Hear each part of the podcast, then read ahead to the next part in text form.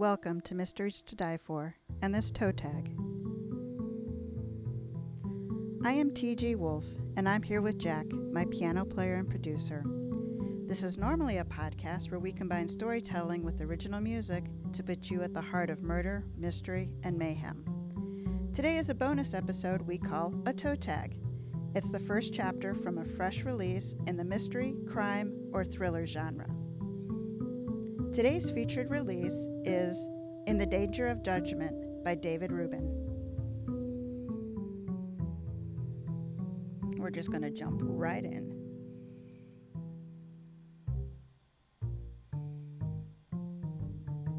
Monday, May 11th, 1987, 7:21 a.m. Bernie entered the headquarters of Area 6 of the Chicago Police Department the same way he always did, head down and looking as if he bore the weight of the world. He nodded at Weems, the shoeshine man, and pushed his way through the metal gate that separated officers from the public. He walked slowly and deliberately up the stairs to the second floor where the detectives were housed and was greeted by the familiar tap, tap, tap of the manual typewriters, always at a slow rhythm because detectives did all of their typing with their index fingers. Before him lay 40 metal desks, four columns of 10 desks each, with an invisible line separating violent crimes from property crimes.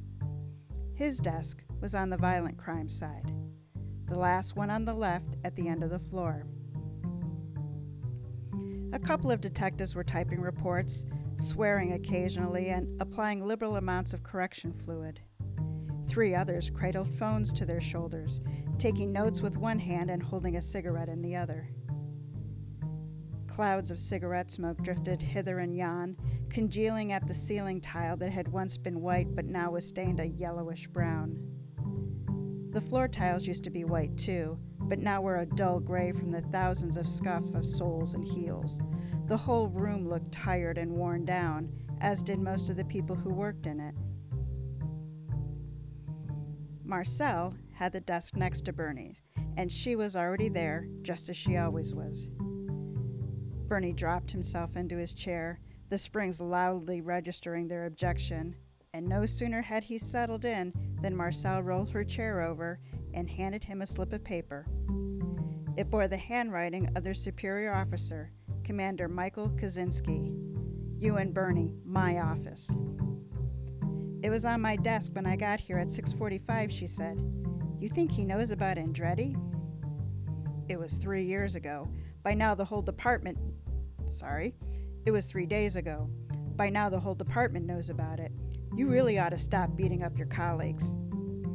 It was different this time. I don't think that matters to Andretti. Marcel looked at him optimistically. Maybe Mike wants to talk about the Arroyos. Maybe he wants to talk about both. Okay, she said. If it's Andretti, I'll handle it. If it's the Arroyos, you handle it.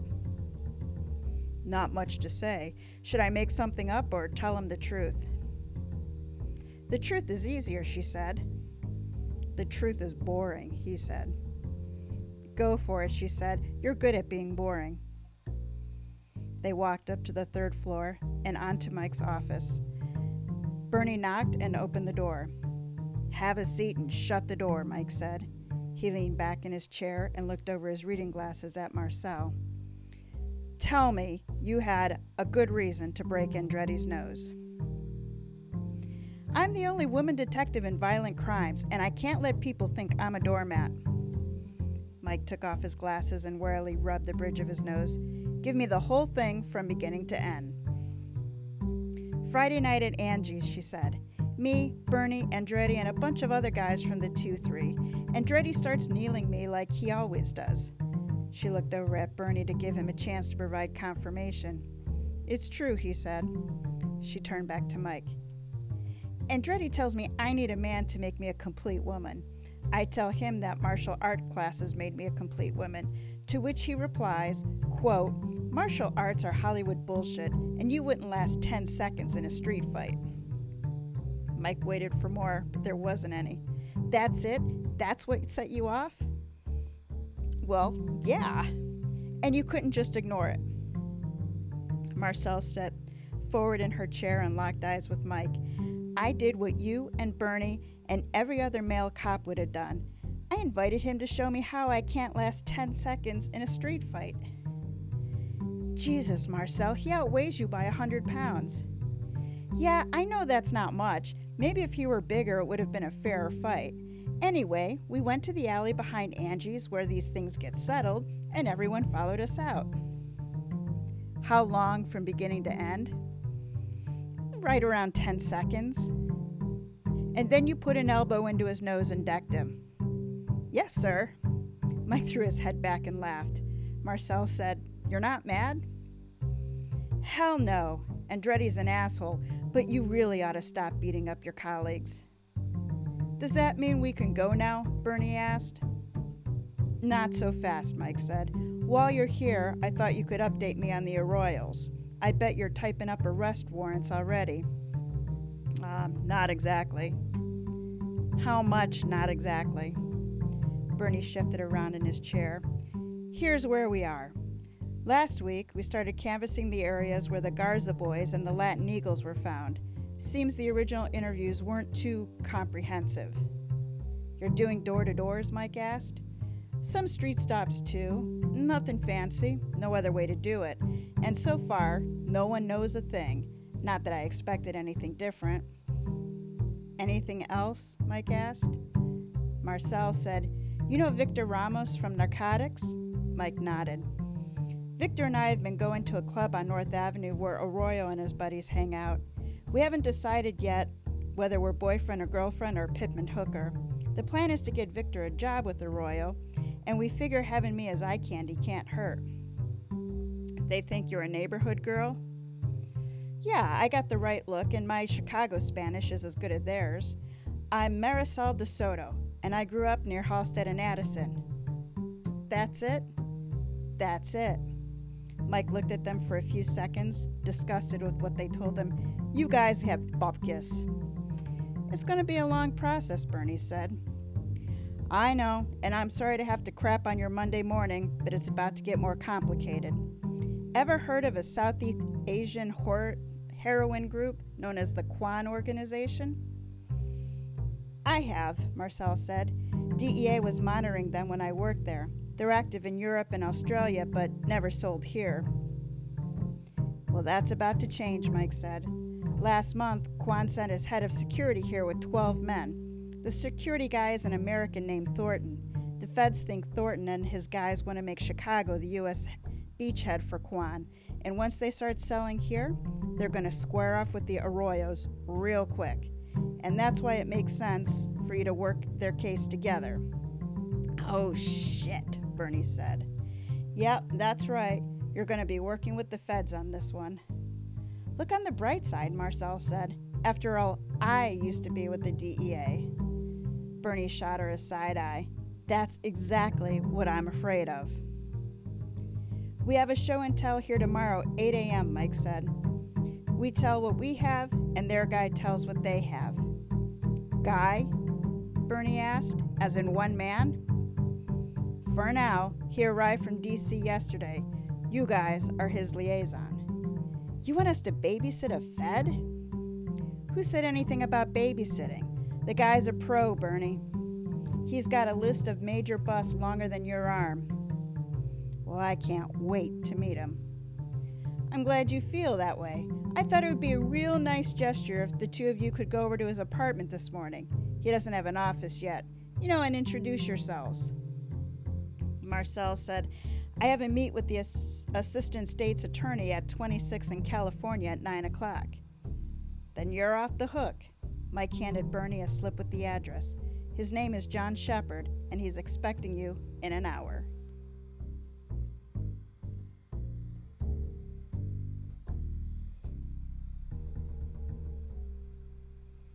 So, In Danger of Judgment was released August 4th, 2022, from Black Rose Writing and is available from Amazon and your favorite book retailers.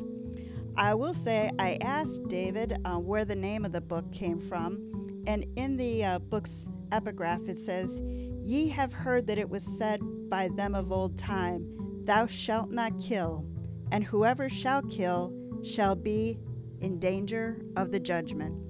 I thought that was a pretty cool way that he got his title. My tablet just froze. That's awesome. So let's learn a little bit about David. Uh, he was born in Chicago and raised in its Lakeview neighborhood. He later moved to Atlanta, where he worked as a trial lawyer for 33 years. Now retired, he writes fiction, runs a competitive shooting program, and competes in rifle sports, including the discipline of high power rifle, in which he holds two high master classifications.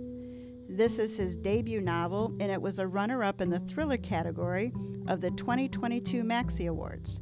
And there's a link to David's website on our show notes. From August 2nd to September 2nd, 2022, in Danger of Judgment is on tour with Partners in Crime. Check out the tour link for content and information, and uh, show up on some of those and share the love. So, now I'm going to give you my book review. So, this is a thriller, if you didn't get the setup there. It is set in 1987, and the thug life in Chicago had kept detectives William Bernie Bernadelli and Marcel DeSantis up to their elbows in blood and guts and that life is about to get disrupted.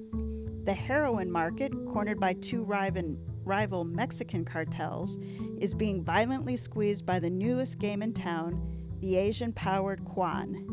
And what makes Quan powerful is an American born mercenary turned enforcer named Robert Thornton, aka the Professor. So let's compare this to, quote, the perfect thriller. Strengths of the story you guys know how I love logic by now. And this storyline, when you look from back to front, it's simple.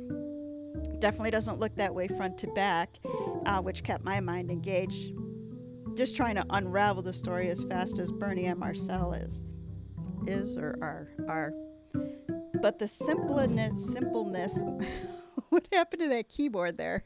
I hit a few wrong notes. That's my bad. Let me try again. the simpleness of the underlying story is the power of In Danger of Judgment and why it stands up so well. Uh, frequently, when I get to the end of a thriller, I look back and I'm all kinds of, that doesn't make sense, and why would he do that? And that didn't happen at all. Uh, some of the story is rooted in the Vietnam War, and the prologue does what it should do, setting the stage without really revealing what's going to come. The fight scenes display a strong sense of military tactical engagement performed at a high level. Um, I guess I leave it to others to validate the reality of that because it's not my area of expertise. But given that David is a uh, high master or holds high master classifications, I'm going to give him the benefit of the doubt. And even if it's not legit, they are crazy cool to read. The characters, good, bad, and ugly, they're all well crafted. Uh, with the possible exception of Thornton, we get the glimpses of the human side and the darker side. And a large part of the appeal of this book is not is knowing that one of the characters is much more than they represent, but not knowing which character. Uh, the story is cleanly written without typos or other distractions. Where the story fell short of ideal, there really weren't many. Um, the storyline with Quan moving into Chicago, it doesn't end up totally getting resolved by the end of the book, um, but I have to say the story is not lesser for it, so I, I don't really count it as a shortcoming. Bottom line, In Danger of Judgment is for you if you like domestic intrigue, military ops, and stories where the definition of justice is fluid. Oh, I I like this one. When I post my reviews, it's definitely going to get five stars across the board. So.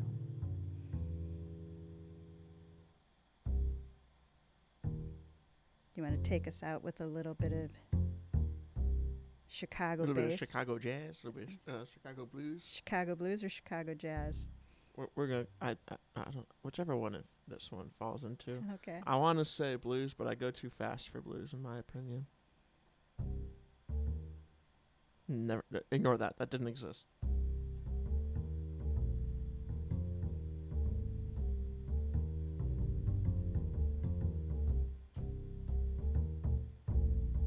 I would call that jazz.